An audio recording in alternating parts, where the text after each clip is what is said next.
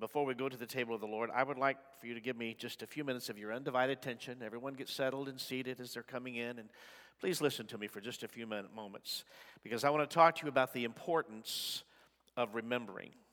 The importance of remembering.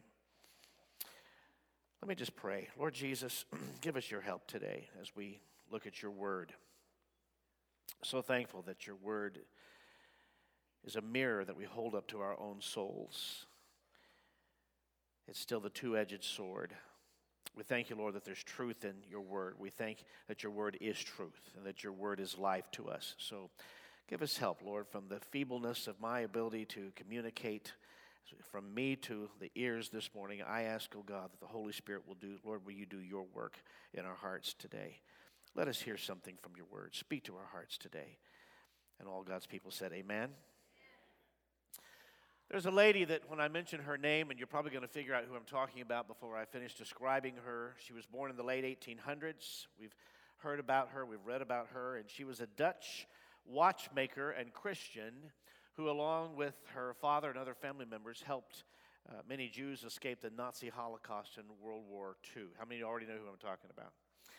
She was imprisoned for her actions, and her most famous book, The Hiding Place, describes the, the whole ordeal as well as her life. And her name was Corrie ten Boom. Um, when Dr. David Jeremiah was writing about giants of the faith, he included this incredible story about Corrie ten Boom. And I'm glad many of you know about her. If not, you should read her book, The Hiding Place. It's extremely inspirational. But Dr. Jeremiah, speaking of giants of the faith, when he put her obviously in that category, he said this. He said, Corrie ten Boom became a Christian, and for three decades she preached the gospel all over the world. Her story of forgiveness is amazing in teaching us how we can forgive. One day, Corrie was preaching in Munich, Germany, many years after being in the concentration camp. In the church she was preaching, there was a familiar face that she, she spotted in the crowd. It was the guard who would mock her and her sister, and eventually he would send her sister Betsy to her death.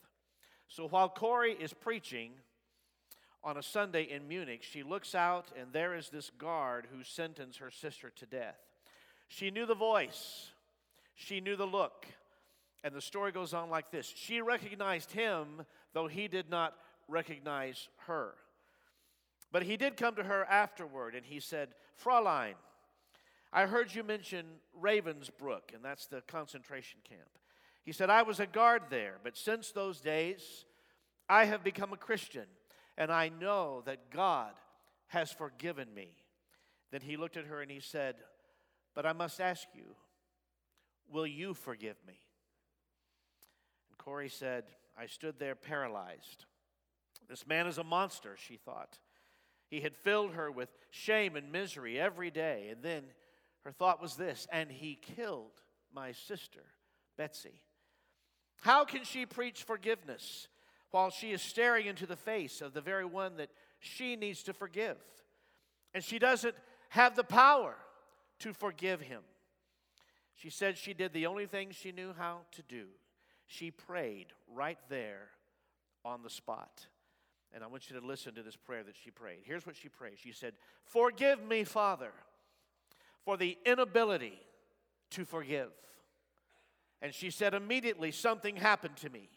This power surged through me, she said. She felt her hand go out, clasp his hand. She looked him right in the eye, and then she said, Sir, you are forgiven. The man was set free, but she said, even more, on that day, I was set free. How do you do that, church? How do you forgive someone like that? I, you know, I certainly hope that most of us in this room would never come to that degree of an offense. But regardless of the offense, how, how do you forgive? How do you do that? What happened to Corrie? What, what was in her that gave her the strength to forgive the man responsible for her own sister's death? Well, here's what I'd like to do this morning with you. If you give me just a few minutes, we're going to read a parable from Matthew chapter 18. But before we do, I would like to establish a sort of a, what I'm calling a, a, a subtext from the Gospel of Luke. Um, to me, it's, it's what I'm using as a frame for our parable from Matthew. I'm endeavoring to use this subtext uh, so that we can see what we really need to see from Matthew 18. So, what I'd like to do is, I want to hand you this frame, and I want you to hang on to it. And that's this frame is which, through which we're going to view our full text. The subtext is from Luke 7:47. We find Jesus saying these words about who the Bible, who the Bible refers to as a certain immoral woman. It might help you to remember her as the woman who anointed the feet of Jesus with oil from her alabaster box. I'm sure you remember that. Jesus said of her in Luke 7 47, I tell you, her sins, and they are many, have been forgiven. So she has shown me much love. But a person who is forgiven little shows only little love. That's the frame we're going to use. I'm handing it to you. I want you to hang on to it because I'm going to need it back in just a minute, all right? Meaning, it's the structure through which I want us to view the parable that we're going to read from Matthew. So, forgiven much, love much. Forgiven little, love little. I want you to repeat that. Forgiven much, love much. Forgiven little, you got to do better than that. Come on. Forgiven much. Now, hang on to that. We're going to need it. With that in mind, I take you to our text this morning. It's one of the most important and potent parables that we ever hear from Jesus, and I think you will obviously, you should obviously observe the juxtaposition of our text and our subtext today. And in so doing, I'm praying and have been praying all week that we may discover a challenge for our own heart. My heart has certainly been challenged. Matthew 18, I'm starting in verse 21. Then Peter came to him and asked, Lord, how often should I forgive someone who sins against me? Seven times? No, no, not seven times, Jesus replied, but 70 times seven. Therefore, the kingdom of heaven can be compared to a king who decided to bring his accounts up to date with servants who had borrowed money from him. In the process, one of his debtors was brought in who owed him millions of dollars. We're going to talk about that in detail in a moment. He couldn't pay, so his master ordered that he be sold along with his wife, his children, and everything he owned to pay the debt. But the man fell down before his master and he begged him, Please be patient with me, and I will pay it all. Then his master was filled with pity for him, and he released him and he forgave his debt.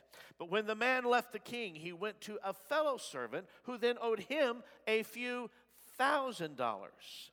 He grabbed him by the throat and he demanded instant payment. Well, his fellow servant fell down before him and he begged for a little more time. Oh, please be patient with me and I will pay it, he pleaded. But his creditor wouldn't wait he had the man arrested and put in prison until the debt could be paid in full. When some of the other servants saw this, they were very upset. They went to the king and told him everything that had happened. That would be me, that'd be some of you, right? We would go tell the king what happened. And then the king called in the man and he had forgiven. And he said, You evil servant, I forgave you that tremendous debt because you pleaded with me. Shouldn't you have mercy on your fellow servant, just as I had mercy on you? And then the angry king sent the man to prison to be tortured until he had paid his entire debt. Jesus finishes the parable by saying, That's what my heavenly Father will do to you if you refuse to forgive your brothers and sisters from your heart.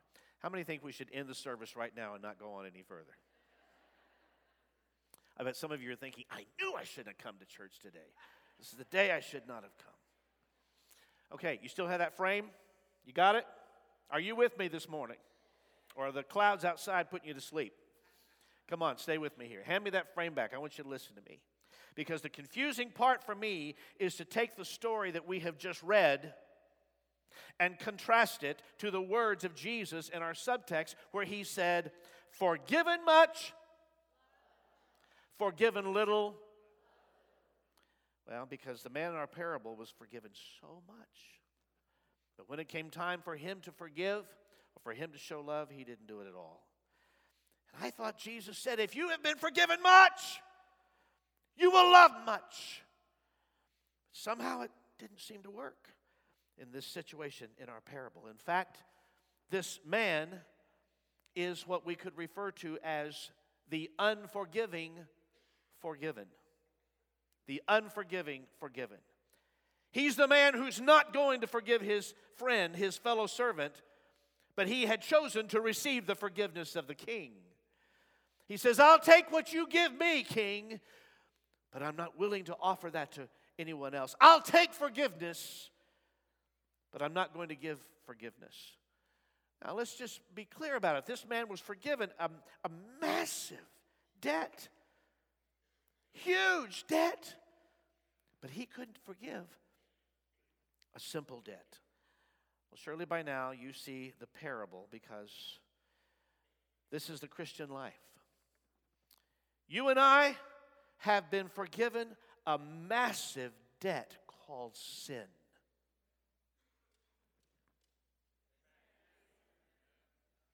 But don't you know that every day, as a forgiven sinner, as a forgiven person, we must become forgivers of others. And I'm asking you for just a moment to think about the massive debt of which you have been forgiven. I'm bringing it right face to face in front of you today, and I'm doing it with intentionality and I'm doing it on purpose right before we go to the table of the Lord. You and I have been forgiven a massive debt of sin. And when we really remember the massive debt which we have been forgiven, it will change us. You're not hearing me this morning. We won't come to church the same way when we remember how much we've been forgiven of. We won't worship the same way. We won't act the same way outside of church. Did you know that's true? When you come to church on Sunday morning and when you remember how much you have been forgiven, nobody has to tell you to lift your hands in worship. Nobody will have to tell you to lift your, your voice in song when you remember that you have been forgiven a massive debt of sin.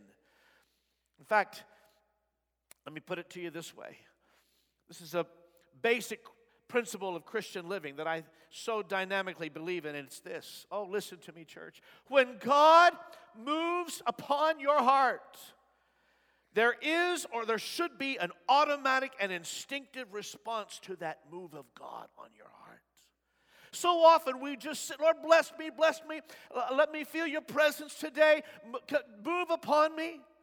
But when God moves upon our heart, and I know you know what it is to have God move upon your heart, there should be an automatic and instinctive response, and that response is worship.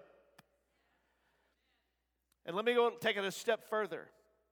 The specific form of worship to offer when God moves upon your heart is to give.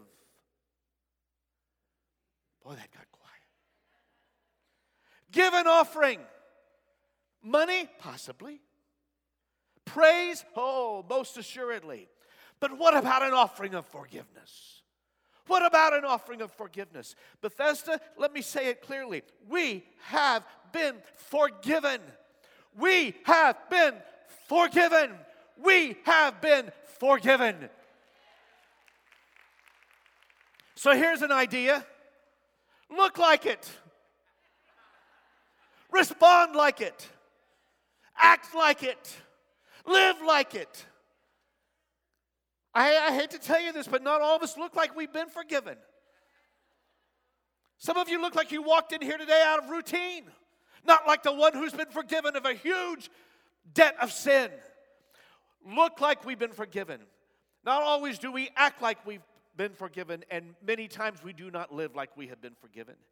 Can I just ask you, when you think, first of all, when was the last time you thought about it? When you think about how God has forgiven you, can I just ask, how can you not worship Him? How can you not? When you think of what Jesus has forgiven you of, how can you not praise Him when you think of what He's forgiven you? How can you not stand to your feet? Oh, when I think about the Lord and how He saved me, how He's raised me, how He's filled me with the Holy Ghost, how He has healed me to the uttermost. When I think about the Lord, how He picked me up out of the squalor that I was in, Oh, I wish somebody listened to me this morning. Turn me around and set your feet on solid ground. It makes me want to do something. It makes me want to shout, Hallelujah! Thank you, Jesus.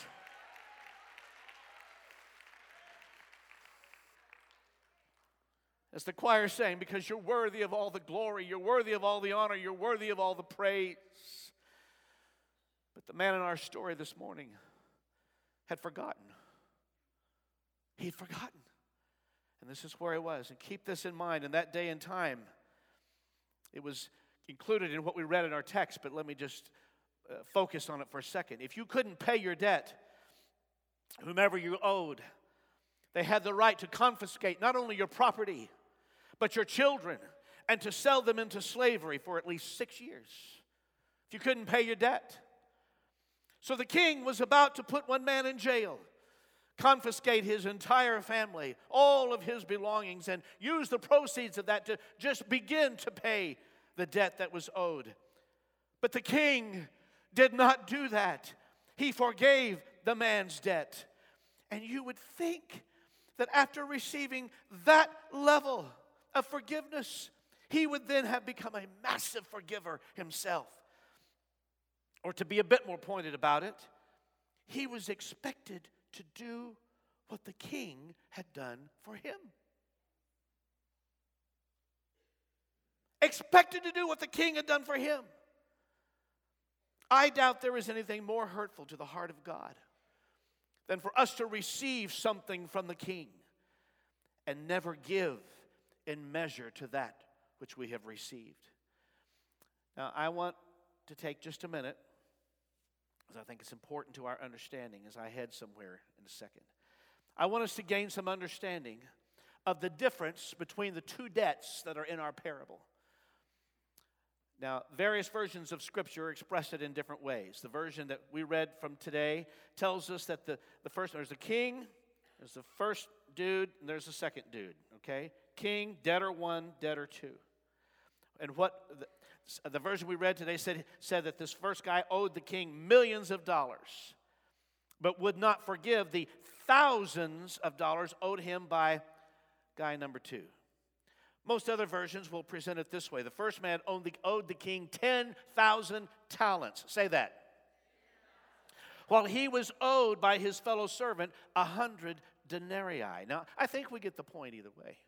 We see the difference, but I, I just want to let you see the magnitude. I, I want to be sure we've not just glossed over the difference in these two debts, that we really understand. Let me show you what I've discovered in understanding the difference between talents and denarii.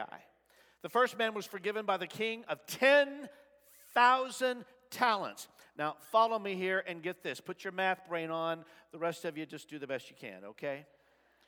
One talent is the same value as 15 years of your annual salary. One talent. So, 15 years of your annual salary. For the sake of our conversation, let's use an annual salary of $50,000.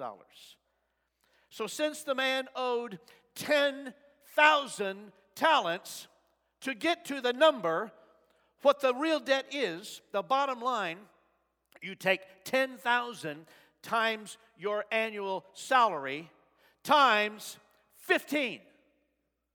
So if we just take today's numbers and run the math, you get a number that is over 7 billion with a B, 7 billion dollars. And the king goes, he sees that debt, he looks at it and he goes, free and clear. How many of you would be dancing out of the sanctuary if you had just been forgiven of $7 billion? How many of you would be dancing out of the sanctuary if someone just paid off your credit card bill today? Jehovah Jireh, there is a God. I can see you doing it. Turn that camera off, by the way. We will be editing out that little last thing that happened. And for those of you who are watching online, I really apologize. Really sorry. 10,000 talents, which means over $7 billion. And then now listen to me, follow me. We have to convert that instead of a dollar amount into days the value of, of, of days. Because that's what we have to do with that's what we have with denarii to convert it. You're taking if you're converting the $7 billion, that becomes 60 million days of labor that you've given. 60, how many of you tired already? 60 million days. How he ran up that debt, who knows? How you ran up your debt, who knows? And the king said. It's all done. Now, dude number one is about to encounter dude number two, or debtor one, if you like that better, is about to encounter debtor number two. And debtor two says in verse 29, Oh, please forgive me. For this man owed the first man a hundred silver coins or denarii. Talent is a year wage, denarii is a day wage. So, just to compare what we're looking at here, we're dealing with 60 million days as opposed to 100 days. Do you see a difference? I know we're not all mathematicians in the room, but surely you see the difference in 60 million to 100. Now, here's what I find so interesting both of them said the same thing when they were speaking to their respective creditors. They both said, the first guy fell on his knees, begged the master, please be patient with me and I will repay it all. That's what he said. Second guy, he fell on his knees, he begged them, his master, please be patient me, with me and I will repay it all. Don't you wonder, as you read this, don't you wonder when the second guy is talking to the first guy? And, he's fall on his knees and he's begging and he's using the same verbiage Please be patient with me and I'll pay it. Don't you wonder if all that did not remind him of what he had just said to his master? Wouldn't you have thought? And instead of taking the opportunity to act like his master, instead of taking the opportunity to conduct himself as his king had conducted himself toward him, he just looked at the guy who owed him the hundred denarii and he said, Nope, unforgiven go to jail. Wow, I would never do that. Or would I? You would never do that. Or would you? It's quiet in here. I'll talk real soft. Could this sort of thing still happen today? Could one of us possibly be given 60 million days, metaphorically or whatever, be forgiven of 60 million days, and yet won't forgive another man or woman of 100 days? How does that happen? I'm glad you asked because I've got an answer for you. How does that happen? How can someone, you get it. It all depends. Listen to me. It all depends on how you see your forgiveness. That's what it depends upon. How you see your forgiveness. Listen, church, we are all faced with moments to act like the king did in our story, to extend forgiveness when we have the full right to call in the debt. And I want us to be careful to not limit the impact of this principle to simply money. Because it could be for some, but for others, it could have other implications. It, it may be that someone who took from you uh, and it took advantage of you financially. Maybe it's someone who stole years from you emotionally. Maybe it's for some, from someone who, who stole your spiritual trust. Maybe someone took your reputation or your dignity or your virginity. It could be anything that someone has taken from you or violated you. And now you're faced with this moment, almost a fork in the road, where you must make a decision. Will I conduct myself like the king, or will I conduct myself like the servant who wouldn't forgive the guy who owed him? And it all depends. Listen to me, listen, listen. It all depends on how you see your forgiveness. Essentially, we've got two stories that, though very similar, They play out in two completely different directions. I often tell you, you know, this could have played out another way. They played out in two different, two different ways when the person really has forgiveness in their control. The king showed mercy, the unforgiving, forgiven refused. So now, let's take all of this and try to put it in the frame of our subtext from Luke 7:47. Hopefully you still got the frame. Cuz probably like you I'm asking why didn't this man, the first guy, why didn't he love much if he was forgiven so much? Why? Why wouldn't he forgive when he surely had accepted the forgiveness of much greater value from the one he owed? Let me bring you back to the frame subtext here, Luke 7:47. I tell you, her sins, and they are many, have been forgiven, so she has shown me much love.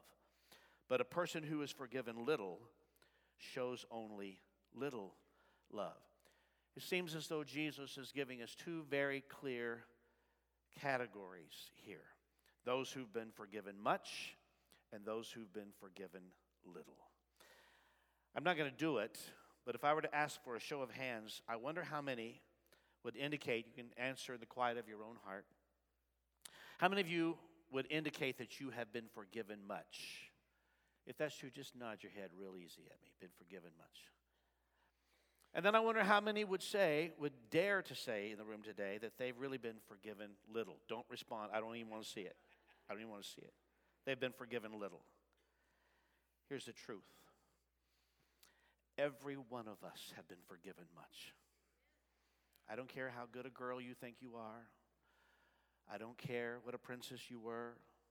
I don't care what a fine young man you were. And mom and dad probably proud of you. That's terrific. But still so, dear friend, you have been forgiven much. Every one of us have been forgiven of 10,000 talents. Every one of us have been forgiven of 60 million days that we offended and hurt the heart of God. So the issue is not which category you think you're in here, because there's really only one category forgiven little, forgiven much. The issue is how much you have been willing to remember and remind yourself of how much Jesus has forgiven you. And the problem is this when you don't think you've been forgiven of much, then you won't forgive anybody else.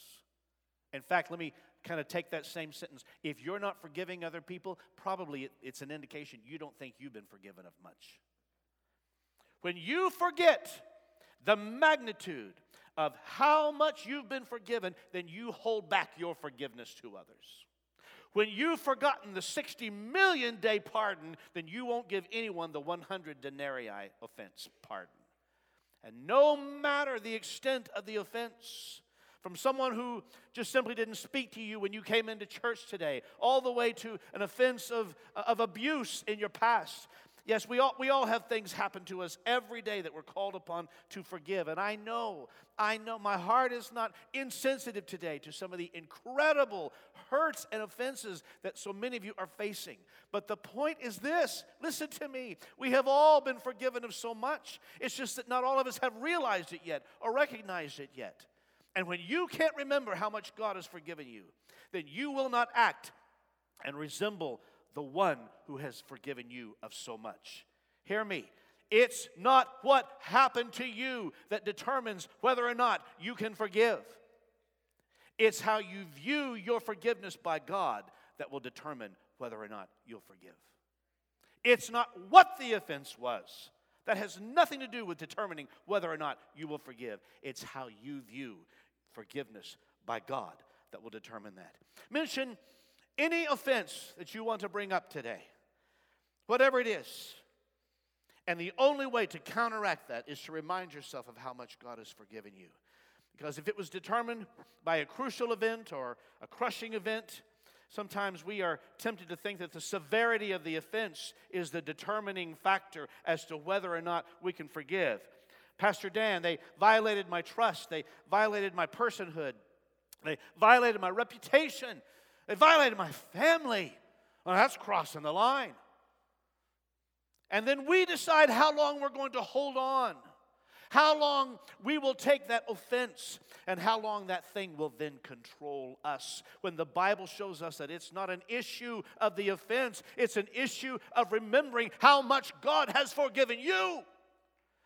The bread and the cup of which we are about to partake, Jesus said, Do this in remembrance of me.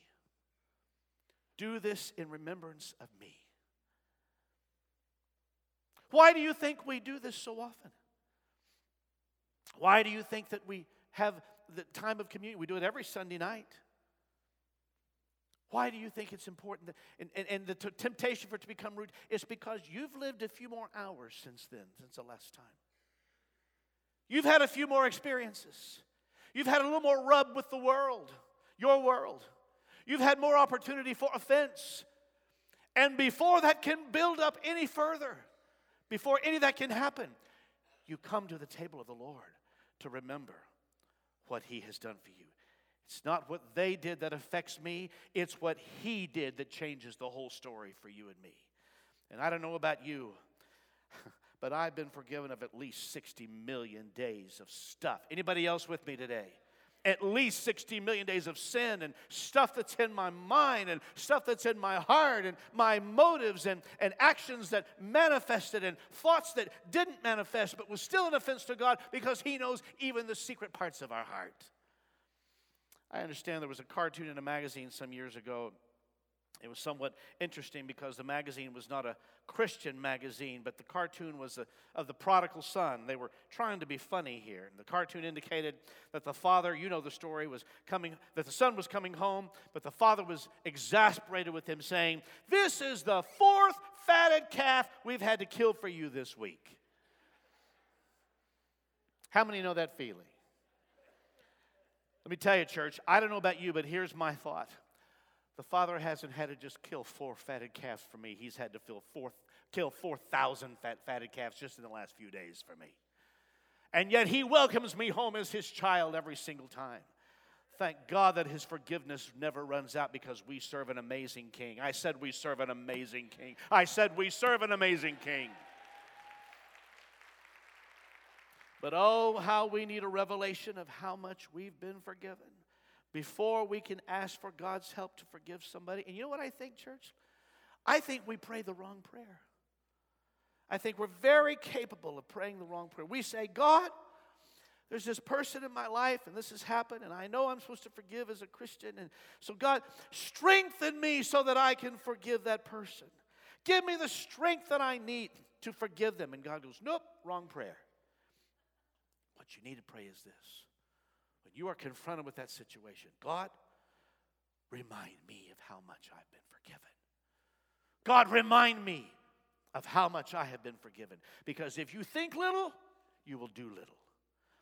A friend of mine re- reminds me that when people hold on to an offense, get this, when they hold on to an offense and they think little of their own forgiveness, here's what happens. And you know people like this. They will curse the offense, they will nurse the offense, and then they will rehearse the offense. Over and over and oh, every time you're with them, they're rehearsing the offense again. And it happened 40 years ago, 50 years ago, 20 years ago. They curse the offense, they nurse it, Something about that feels good to them to nurse the offense, and then they will rehearse the offense. But Jesus ends this whole parable in verse 30. But his creditor, the man who had been given so much by the king, number one, he wouldn't wait. He had the man arrested that owed him money and put in prison until the debt could be paid in full. When some of the other servants saw this, they were very upset. They went to the king I told him exactly what had happened. And then the king called in the man he had forgiven. He said, You evil servant, I forgave you that tremendous debt because you pleaded with me. Shouldn't you have mercy on your fellow servant just as I had mercy on you? And I want you to think about this with me for just a minute. And this may not be easy for some to hear, I understand that. It's not easy for me to deal with either. It was legal for him to call in that debt. he was within his rights to call in that debt. But sometimes, sometimes, God is not asking us to do the legal thing. Sometimes God is asking you to do the merciful thing. I have a right to take him to court. Yeah. I have a right to call in that debt. You do. You have no idea, Pastor Dan, what they did to me. You have no idea what they said about me. You have no idea what they posted about me. You may have all legal rights, but there are some moments, fellow Christians, that God isn't asking you to do what's legal. He's asking you to do what's merciful and to be reminded of all that you have been forgiven of. Since I've already made you mad this morning, let me take it one step further. This is going to sound a little hard to some. This is going to anger some. My inbox will fill up, I'm sure. But here it is.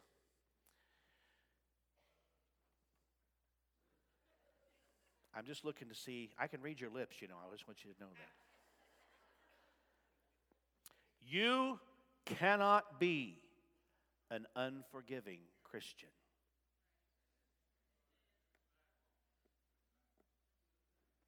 You cannot be an unforgiving Christian.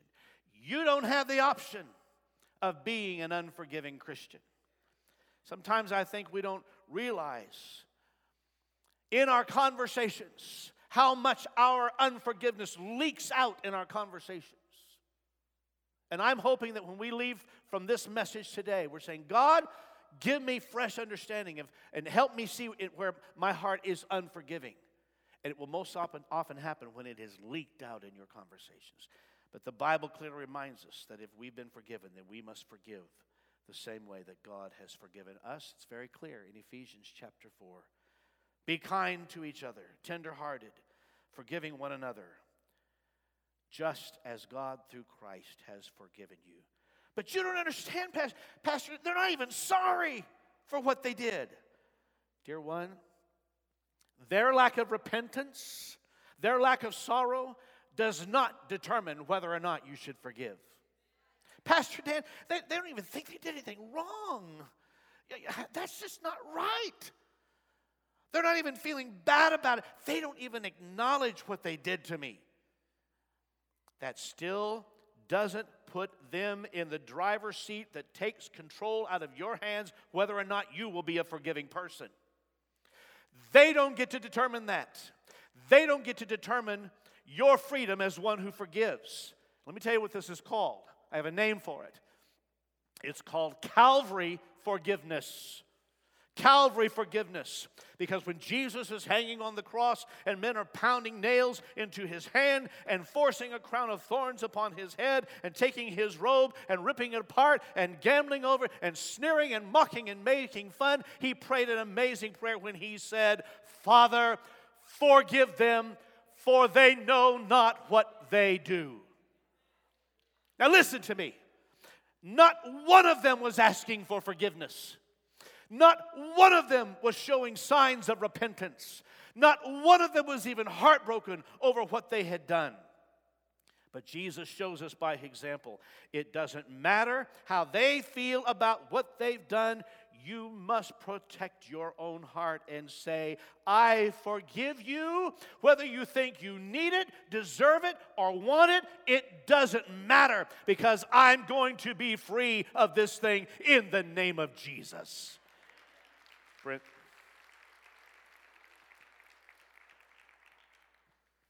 I'm almost done. I think most Christians still have such a wrong understanding of forgiveness. It's very easy to have a wrong understanding. Listen, forgiveness is not conceding that they were right and you were wrong. Many people think, well, if I forgive them, that means I'm saying they were right and I'm wrong. Nope. That's, that's not what forgiveness is. Listen, forgiveness is me giving up the right to hurt you for hurting me. You want to hear that again? Forgiveness is me giving up the right to hurt you for hurting me. I'm giving up that right. Forgiveness is taking my hand off the trigger. Forgiveness is taking my hand off of any weapon that I might use against you the weapon of silence, the weapon of ignoring, or the weapon of just no longer talking. It's me giving up the right to that. Me giving up the right to hurt you for hurting me. And how do you do that? Because isn't that counterintuitive to our very nature? How do you do that? There's one way, dear friend, by remembering this that you serve a king that has forgiven you of 10,000 talents. It's not what the other person has done to me, it's what my king has done for me. Blessed be the name of the Lord. Bow your heads in prayer with me, please, for just a moment.